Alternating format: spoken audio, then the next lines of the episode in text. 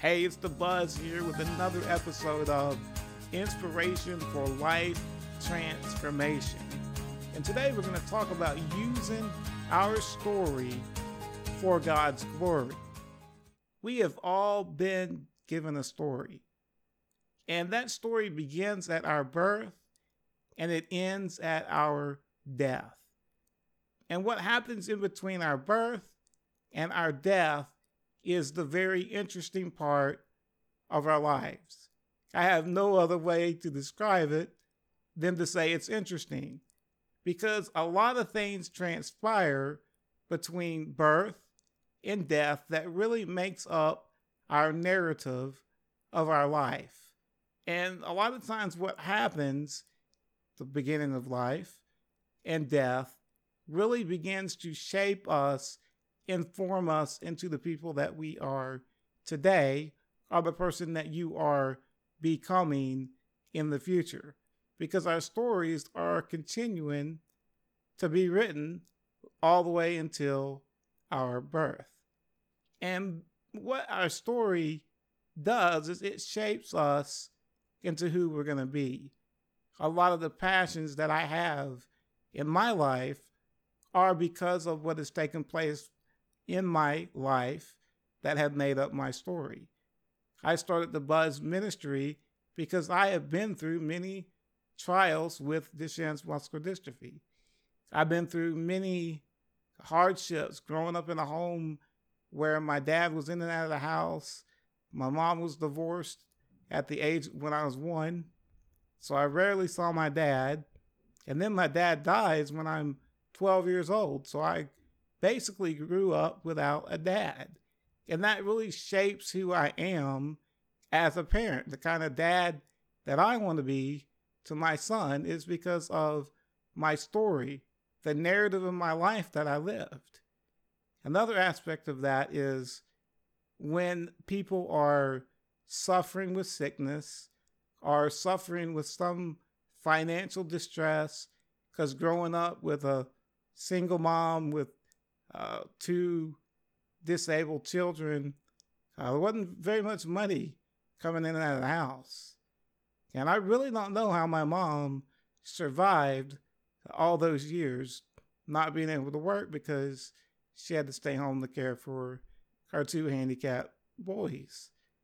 So I have a heart for those that are down and out, those that are without the things that they need in life also growing up seeing my mom suffer with schizophrenia also makes me more sensitive to those who are dealing with uh, mental illness, whether it be depression or anxiety or other things that are going on in their life. But I've always been for the little guy, for the one that's down and out that no one cares about, and that no one wants to help. And this is because of the life that I lived growing up to the time of me being 35 now. It really shaped who I am, what I care about. Uh, the struggles that I went through have made me the man that I am today. And God doesn't want us just to waste uh, these things that happen in our lives. God wants us to experience those things to learn the good and the bad and the ugly of those events so that we can take that good, that bad, and that ugly that happened to us and spin that around and use it for God's glory. Yes, I have Duchenne's muscular dystrophy, life expectancy of late teens to early 20s. Uh, I know that reality. I know that my time from birth to death is going to be uh, dramatically shorter than many other people. But I can use that story of hope, that story of peace, that story of how God intervened in my life, how God reached down to Mobile, Alabama, and saved me by his grace at 19 years old. And that God allowed me to go through the death of my mom at age about 22 to teach me some things about himself. And the things that God has taught me, I in turn use that story for his glory. Now, let me get a little personal here with you today. You were born at a certain time. You will die at a certain time. And the things that you're going through right now or have gone through in the past are shaping your story. They're also shaping who you are, your passions. What do you care about? What, what do you have a heart to do? What is your dream in this life? Who are you most burdened for in this life? And that is shaped by the things that you've gone through in life. Say there was a teenage girl that lived with an abusive dad, and the dad beat her every night, and there was some sexual uh, abuse going on in the home, and just all sorts of terrible things that this girl went through. Now, this girl has a choice, right?